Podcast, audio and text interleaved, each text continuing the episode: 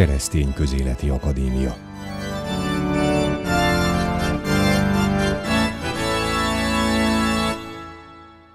Köszöntöm a kedves hallgatókat, Szerdahelyi Csongor vagyok, Székely János püspök a beszélgető társam, aki szombathelyi megyés püspök, de egyben a püspöki konferenciának a társadalmi igazságossággal foglalkozó bizottságának is a vezetője.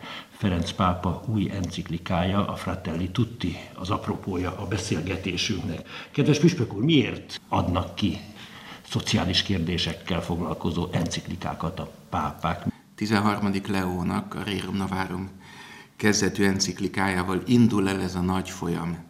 Egy kicsit reakcióként a munkásosztálynak, egyáltalán szegény rétegeknek a, a nagyon szívszorító helyzetére, tehát arra kiáltó igazságtalanságra, amit a 19. században nagyon sokan megéltek és megszenvedtek.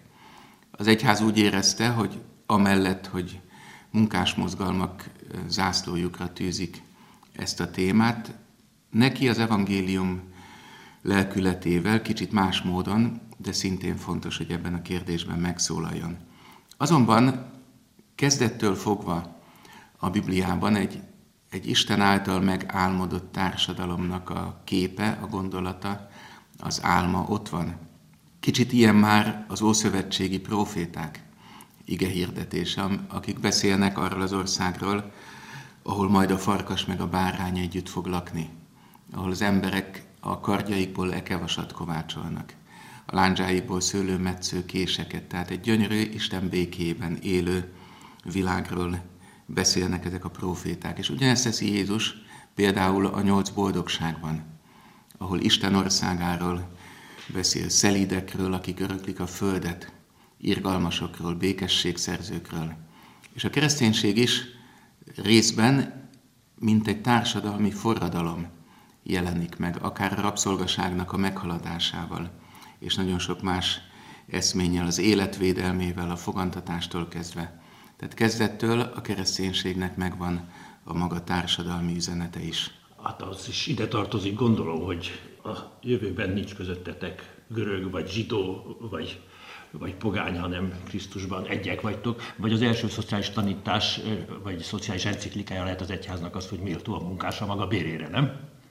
Igen, tehát maga az őskeresztény közösség, akár a vagyon közösséggel, hogy segítették a szegényt, de akár valóban ezzel, hogy zsidó és pogány, akik addig óriási falakkal elválasztott külön zárványként éltek a földközi tenger medencéjében, a kereszténységen belül egy családdá lettek. És nyilvánvalóan a, a szegénynek, a rabszolgának, a gyöngének a védelme, az érte való kiállás is kezdettől jellemzője a kereszténységnek. Annyira, hogy például olyan házasságok, amik a római jog szerint érvénytelenek voltak, szabad és rabszolga között, az kereszténységen belül teljesen normális, érvényes házasságként működött. Sok pápánk valaha rabszolga volt, és aztán így választják, vagy így kerül Szent Péter székébe, vagy az ő küldetését folytathatja. Például ilyen Szent Kallixtus, akiről a híres katakombák is el vannak nevezve. Ugorjunk át Kallisztus pápa után közel 2000 esztendőt. Ferenc pápa 2021, Szent Ferenc napja, Szent Ferenc sírja fölött Assisi-ben írja alá a Fratelli Tutti kezdetű enciklikáját, amelyet már Püspök úr tanulmányozott. Milyen meglátásokat, meglepetéseket örömöt és gondolatokat ébresztett Füspök úrban ez az enciklika. Még magyarul nem olvashatjuk, de valószínűleg dolgoznak már rajta. A címadó eh, mondat, Fratelli tutti, minnyáján testvérek, Szent Ferenctől való, és ezért történt az Assisi-beli aláírás is. Azonban mélyebb gyökerében a gondolat nyilvánvalóan evangéliumi, és magának Jézusnak a szavait juttatja eszünkbe, aki azt mondja, hogy egy atyátok van, a mennyei, és ti mindannyian testvérek vagytok. Ugyanezt mondja Szent Pálapostól az aténi híres beszédében, mindannyian az ő nemzetsége, Isten fiai vagyunk. És éppen ezért a szeretet parancsa Jézus tanítása szerint teljesen egyetemes. Minden ember Isten képmása, az ő remek műve, az ő gyermeke, és ezért mindenfele barát felé kötelez minket a szeretet parancsa. Szerest fele barátodat, mint önmagadat. Ez az alapgondolata az egész körlevélnek. A világ szeretetből van, Atya, Fiú és Szentlélek szeretetéből, és ennek a mintájára kellene egy Isten által megálmodott és akart társadalmat fölépítenünk. A körlevél Ferenc pápa írása a mai világnak egy kritikus elemzésével kezdődik. Többek között azt mondja a Szent Atya, hogy látszólag a világ lépeget a testvériség felé, az egységesülés, a globalizációnak a különböző formái, Európai Unió, Egyesült Nemzetek Szervezete és sok minden más jelenségen keresztül, és ezek valóban részben nagyon-nagyon pozitív lépések. Ugyanakkor a pápa látja ezeknek a hátoldalait vagy gyöngeségeit is. Például megemlíti azt, hogy a globalizáció igen gyakran a gazdasági érdekek mentén történik, és a fő célja a határok gyengítésén, lebontásán, egyáltalán nemzeti önállóságok gyengítésén keresztül a gazdasági kizsákmányolásnak vagy érdekek érvényesítésének a minél korlátlanabbá tétele. Vagy pedig egyes ideológiák, amelyeket a pápa dekonstrukciónak nevez, úgy gondolják, hogy az embert teljesen le kell bontani a kultúráját, a nem identitását, a vallási hagyományait, a múltját el kell venni, és nulláról újraépíteni, nyilván a saját ideológiájuk szerint. Vagyis igen gyakran ezek az egységesülő folyamatok egyáltalán nem pozitívak, és nem olyanok, amelyeket az evangélium megálmod, illetőleg akar. Sok más negatív tendenciáját is említi itt a Szent Atya a világunknak, például a leselejtezést, ahol megfogant életeket, védtelen, ártatlan kisgyermekek életét, vagy pedig idősek életét sok társadalom leselejtezhetőnek, fölöslegesnek gondolja. Beszél a gyermekáldás visszautasításáról is, ami szintén korjelenség, és mögötte az húzódik meg, hogy azt gondolja az ember, hogy velem végződik a világ. Az én érdekeim fontosak, és nem igen gondol másokra, illetőleg a jövőre. Beszél a, a teremtett világ kizsákmányolásáról, tönkretételéről, arról, hogy van a világnak egy objektív, Isten által adott gyönyörű rendje, ha az ember ezt nem tartja tiszteletben, akkor a, természetet és a teremtett világot tönkreteszi. A világ nyög, felkiált ez ellen, az emberi önkényuralom ellen. Tehát egy, egy nagyszerű elemzést látunk a körlevél elején a mai világunkról, az egységesülésnek a, a buktatóiról. Ezután pedig az irgalmas szamaritános történetének az elemzése kezdődik. Ez a bibliai alap igéje, alapgondolata a körlevélnek. Ezt talán részleteiben nem ismertetném most, mert nagyon szép egyébként és nagyon hosszú. Csak annyit emelek ebből ki, hogy a Szent Atya azt mondja, négy típusú szereplő van ebben a példabeszédben, és ha nem vagyunk mi magunk sem a véresre vert utcán, útfélen ott hagyott ember, sem pedig az, aki segít, a szamaritános, akkor sajnos vagy a rablókhoz tartozunk, akik másokon élősködnek, másokat kihasználnak, vagy a közömbösek közé tartozunk, akik elmennek a véresre vert ember mellett.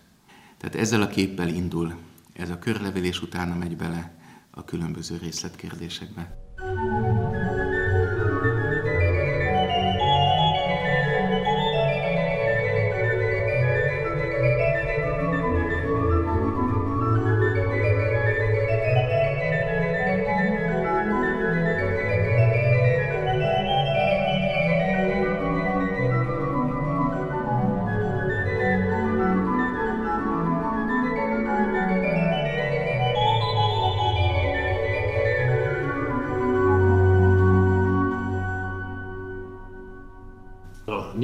szereplő közül, hogyha nem a áldozat és nem a segítő vagyunk, akkor bűnösök vagyunk, mulasztás, védke, mindenképp ott kiállt az égbe, ugye? És hát mindannyian valamilyen módon ezek közé tartozunk, és hát nekünk hozzánk szól ez a körlevél, és nem csak katolikusokhoz, hanem minden jó akaratú emberhez. Magának Jézusnak a példabeszéde is egy, egy rendkívül erős üzenet. Ezt kérdezi Jézus a végén a törvénytudótól, akinek elmondja a történetet, hogy ki volt fele barát, vagy szó szerint fordítva, ki lett fele barátja annak, aki a rablók kezébe esett. Mintha ezt kérdezni, hogy ki az, aki méltó az ember névre, ki az, aki valóban emberként él. Erre a kérdésre mindannyian az életünkkel felelünk, azzal, amit nap mint nap megteszünk, vagy nem teszünk meg. Akkor vagyunk fele barátok, ha segítünk, ha van érző szívünk. Ahogy Ferenc pápa itt mondja, hogy a mai ember rendkívül műveltnek tűnik, de a szeretetben mintha igen gyakran analfabéta lenne. Mintha nem tudnánk megérezni, átérezni például az éhező millióknak a jajkiáltását, akiken a mai technika segítségével könnyedén lehetne segíteni, sokat tehetnénk értük. A mai világ fegyvergyártásban óriási energiákat befektet, de a szenvedések enyhítésében sokkal kevesebbet. Említette Puspök úr, hogy az egységesülés, egy bizonyos egységesülési jelenség, amely nem tökéletes, sok hibát rejt magában. Ezzel foglalkozik az első részben a Szent Atya, és következik az izgalmas szamaritánusról szóló példabeszéd kibontása, és akkor ez a bizonyos fratelli tutti, tehát az egységesülés ellen nincs a pápa, de egy másfajta egységesülés az, ami az keresztény szociális tanításnak, azt hiszem, a, meg az enciklika megírásának a célja, feladata. Milyen utat mutat, vagy milyen utakat próbál megnyitni előttünk. A Szent Atya úgy nevezi ezt az isteni álmot, hogy nyitott szívű világ. És többek között beszél arról, hogy egy ilyen testvéri világ nem úgy elképzelendő, hogy az individuális szabadságjogok korlátlanul érvényesülnek. Tehát nem, nem ebben az irányban kell a testvéri családként való együttélését megálmodni az emberiségnek, hogy mindenki a saját egyéni érdekeire, szeszélyeire, vágyaira gondol, és azokat próbálja korlátlanul megélni. Teljesen nyilvánvaló egyébként, hogy ez így van, ha elképzelünk mondjuk egy házasságot, ahol a férj és a feleség ebben gondolkodik, hogy amit én szeretnék, ami az én akaratom, az én vágyam, az teljesüljön, ebből a két önzésből soha boldog házasság nem lesz. De éppen így, ha egy nemzetet elgondolunk, sok egymással küzdő cégnek, meg érdeknek a harcából, az úgynevezett szabad verseny logikájából soha egy békességben, szeretetben élő, életerős nemzet nem lesz. Tehát nem ebben az irányban kell keresni ennek a nyitott szívű világnak a megszületését. És a Szent Atya ezután belemegy részletekbe, egy párat ebből hadd emeljek ki. Beszél arról, hogy bárhol születik valaki a világon. Föl kellene ismernünk, hogy joga van ahhoz, hogy emberhez méltó módon éljen. Tehát ő a nyitott szívű világon ezt érti, hogy a szegényebb, illetőleg háborútól, éhínségtől, betegségtől sújtottabb területeken élő embereknek is az emberiség nagy családja egyre inkább törekedjen arra, hogy megadja az emberhez méltó élet lehetőségét. És itt beszél többek között arról, hogy a magántulajdonhoz való jogot az egyház soha nem tekintette egy mindenek fölötti jognak. Mai világunknak nyilvánvalóan az egyik óriási problémája a magántulajdonnak, a föld magántulajdon vagyonának nagyon kevesek kezében való koncentrálódása. Talán soha ez még a történelemben nem volt így hogy ennyire kevesek kezében összpontosul az emberiségnek a vagyona nagy része, amiből az is adódik, kevés helyen van a tőke, kevés felé megy a haszon is, és emiatt a gazdasági élet igen gyakran megbénul. Vannak elméletek, hogy minél prosperálóbb ez a gazdag réteg, annál több csurog le a, a rászorultaknak, vagy az elesett, vagy a hátrányos helyzetű térségeknek, de azt mondja Szent Atya, hogy ez nem működik. Igen, ezt nagyon bölcsen mondja. Tehát sokan gondolják ezt, hogy magától, ha nagyobb lesz a torta, akkor minden szelet is nagyobb lesz, és a szegénynek is több jut belőle. A valóság sajnos nem ez. Ahogyan az emberiség anyagilag gyarapszik, a szegény és a gazdag közötti különbség egyre jobban nő. Döbbenetes mértékekig. Tehát ez a szegény és gazdag közötti olló egyre szélesebbre nyílik. A gazdasági élet önmagában nem tud igazságosabbá válni. A szabad verseny az nem képes egy igazságosabb és egy emberibb világot kialakítani. Nagyon sokan azt mondják erre az egyházi tanításra, amely az erkölcs és a szolidaritás értékeit szeretné a gazdaságba is belevinni, hogy ez egy naív elképzelés, és lehet, hogy kegyetlennek tűnik a szabad verseny logikája, de ez az, ami működik. Sokan azt mondják, hogy az evolúció során is ez működött, az erősebb állatfajok legyőzték a gyöngébbeket, és ilyen módon fejlődött az élet. Az emberiség csak akkor tud fejlődni, ha küzd, és engedjük, hogy az erősebb győzzön. Azonban ez a tézis abszolút Vagy, nem igaz. mondták, a nagyhal megeszi a kis halat, ugye? Igen. Már az evolúció idején sem így történt az élővilágnak a fejlődése, alakulása. Egyáltalán nem a legerőszakosabb állatfajok maradtak meg. A legerőszakosabb állatfajok nagy része mind kipusztult, mert vagy a fajtársait, vagy a, a táplálék láncát fölfalta. És a legalkalmazkodó képesebb állatok maradtak meg.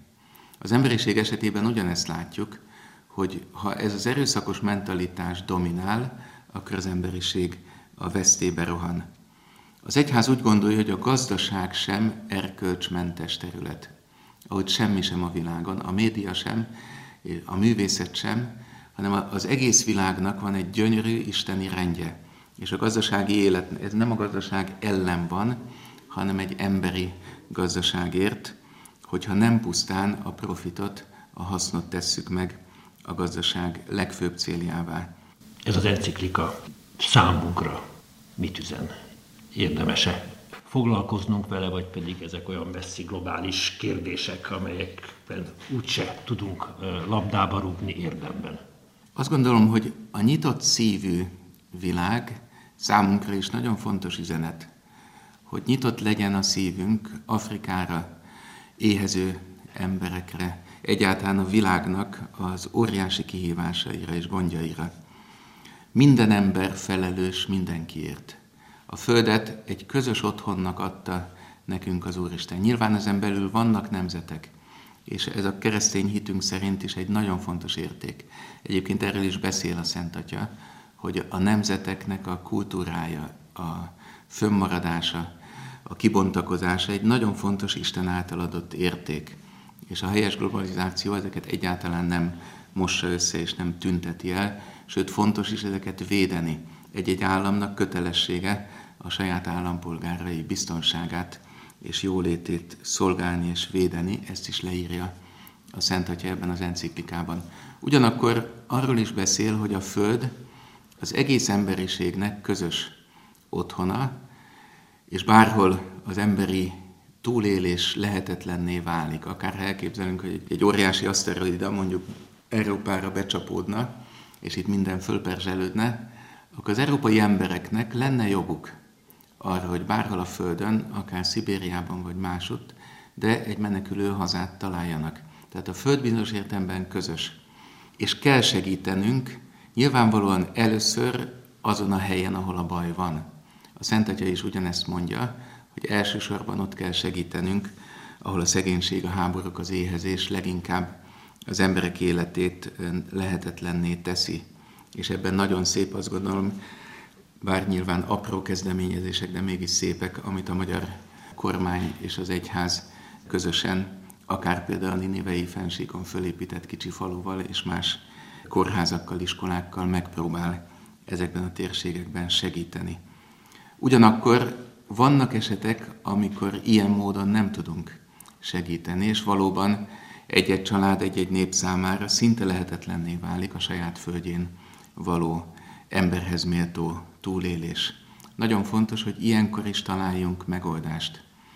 Azt gondolom, hogy nem baj, hogy van kerítés Magyarország határán, de nagyon fontos, hogy legyen ezen a kerítésen ajtó. És aki valóban rászorul, annak a számára segítőkezet nyújtsunk. Nagyon örülnék annak, ha ez az ajtó sokkal gyakrabban kinyílna. És sok olyan embernek, aki valóban túlélésért, vagy egy kicsit emberhez méltóbb életlehetőségért menekül, azok számára Magyarország is befogadó otthont, új hazát tudjon adni. Ahogyan ez hála Istennek néhány esetben megtörténik, örülnék, ha ebben a mi szívünk is jobban nyílna. Remélem, hogy sokaknak lelki táplálékot nyújt ez a figyelemfelhívó beszélgetés, illetve közösségek, bibliakörök, hittankörök, plébániai közösségek földolgozzák ennek az enciklikának a mondani valóját, és reflektálnak arra, hogy mi a feladatunk, mi a dolgunk, és miben vagyunk vétkesek mulasztás tekintetében. Azt hiszem, hogy lehet nehez írni egy olyan kis ö, segéd anyagot előbb-utóbb, ami a földolgozás segítené. Gondolkodnak esetleg rajta? Egyelőre még ilyen konkrét terv nincs, de azt gondolom, hogy nagyon kellene akár gondolkodni azon, hogy katolikus iskoláknak testvériskola Afrikában, vagy egyházmegyéknek testvéregyházmegye Afrikában. Tehát abból a nem túl nagy, de mégis meglevő anyagi jólétünkből, biztonságunkból legalább valami kicsit adjunk az emberiség sokkal inkább szenvedő és gondokkal küzdő részének, akikkel egy család vagyunk. Mi is rengeteget kapunk egyébként tőlük. Az a néhány menekült keresztény család, akiket ismerek, és akik plébániák életébe gyönyörűen beilleszkedtek, hatalmas kincs a számunkra. Ámulva nézzük az ő rendkívül erős hitüket, szeretetüket, jó akaratukat. A Szombathely Egyházmegyében van egy verbita plébánia például, Vasváron, ugye, a Domonkos sok korábbi templomában nagyon szépen dolgoznak, és olyan magyar szívvel most már, hogy öröm látni, és nagyon szeretik őket a hívek, tehát vannak nagyon jó példák. Ez valóban így van, a verbitartyák akár Afrikából, akár távol-keletről érkeznek, nagyon nyitott szívűek és derűsek. A magyar hívek például ezt a, a nagyon mélyről fakadó örömöt és e, nyitott szívet fantasztikusan értékelik, és gyakran mondják is, hogy ezt sajnos a magyar atyákban ritkán látják, ezt a, a mély evangéliumi derűt. De gondolok itt akár egy néhány családra, akik ott az egyházmegyében befogadást kaptak Pakisztánból, Eritreából, Afrikából, tehát ők is nagyon nagy kincsei a keresztény közösségeinknek. Székely János püspökkel beszélgettem Ferenc pápa új enciklikájáról, melynek címe Fratelli Tutti, mindannyian testvérek vagyunk. Köszönöm a hallgatók figyelmét. Keceli Zsuzsa zenei szerkesztő nevében is búcsúzik a szerkesztő, Szerdahelyi Csongor.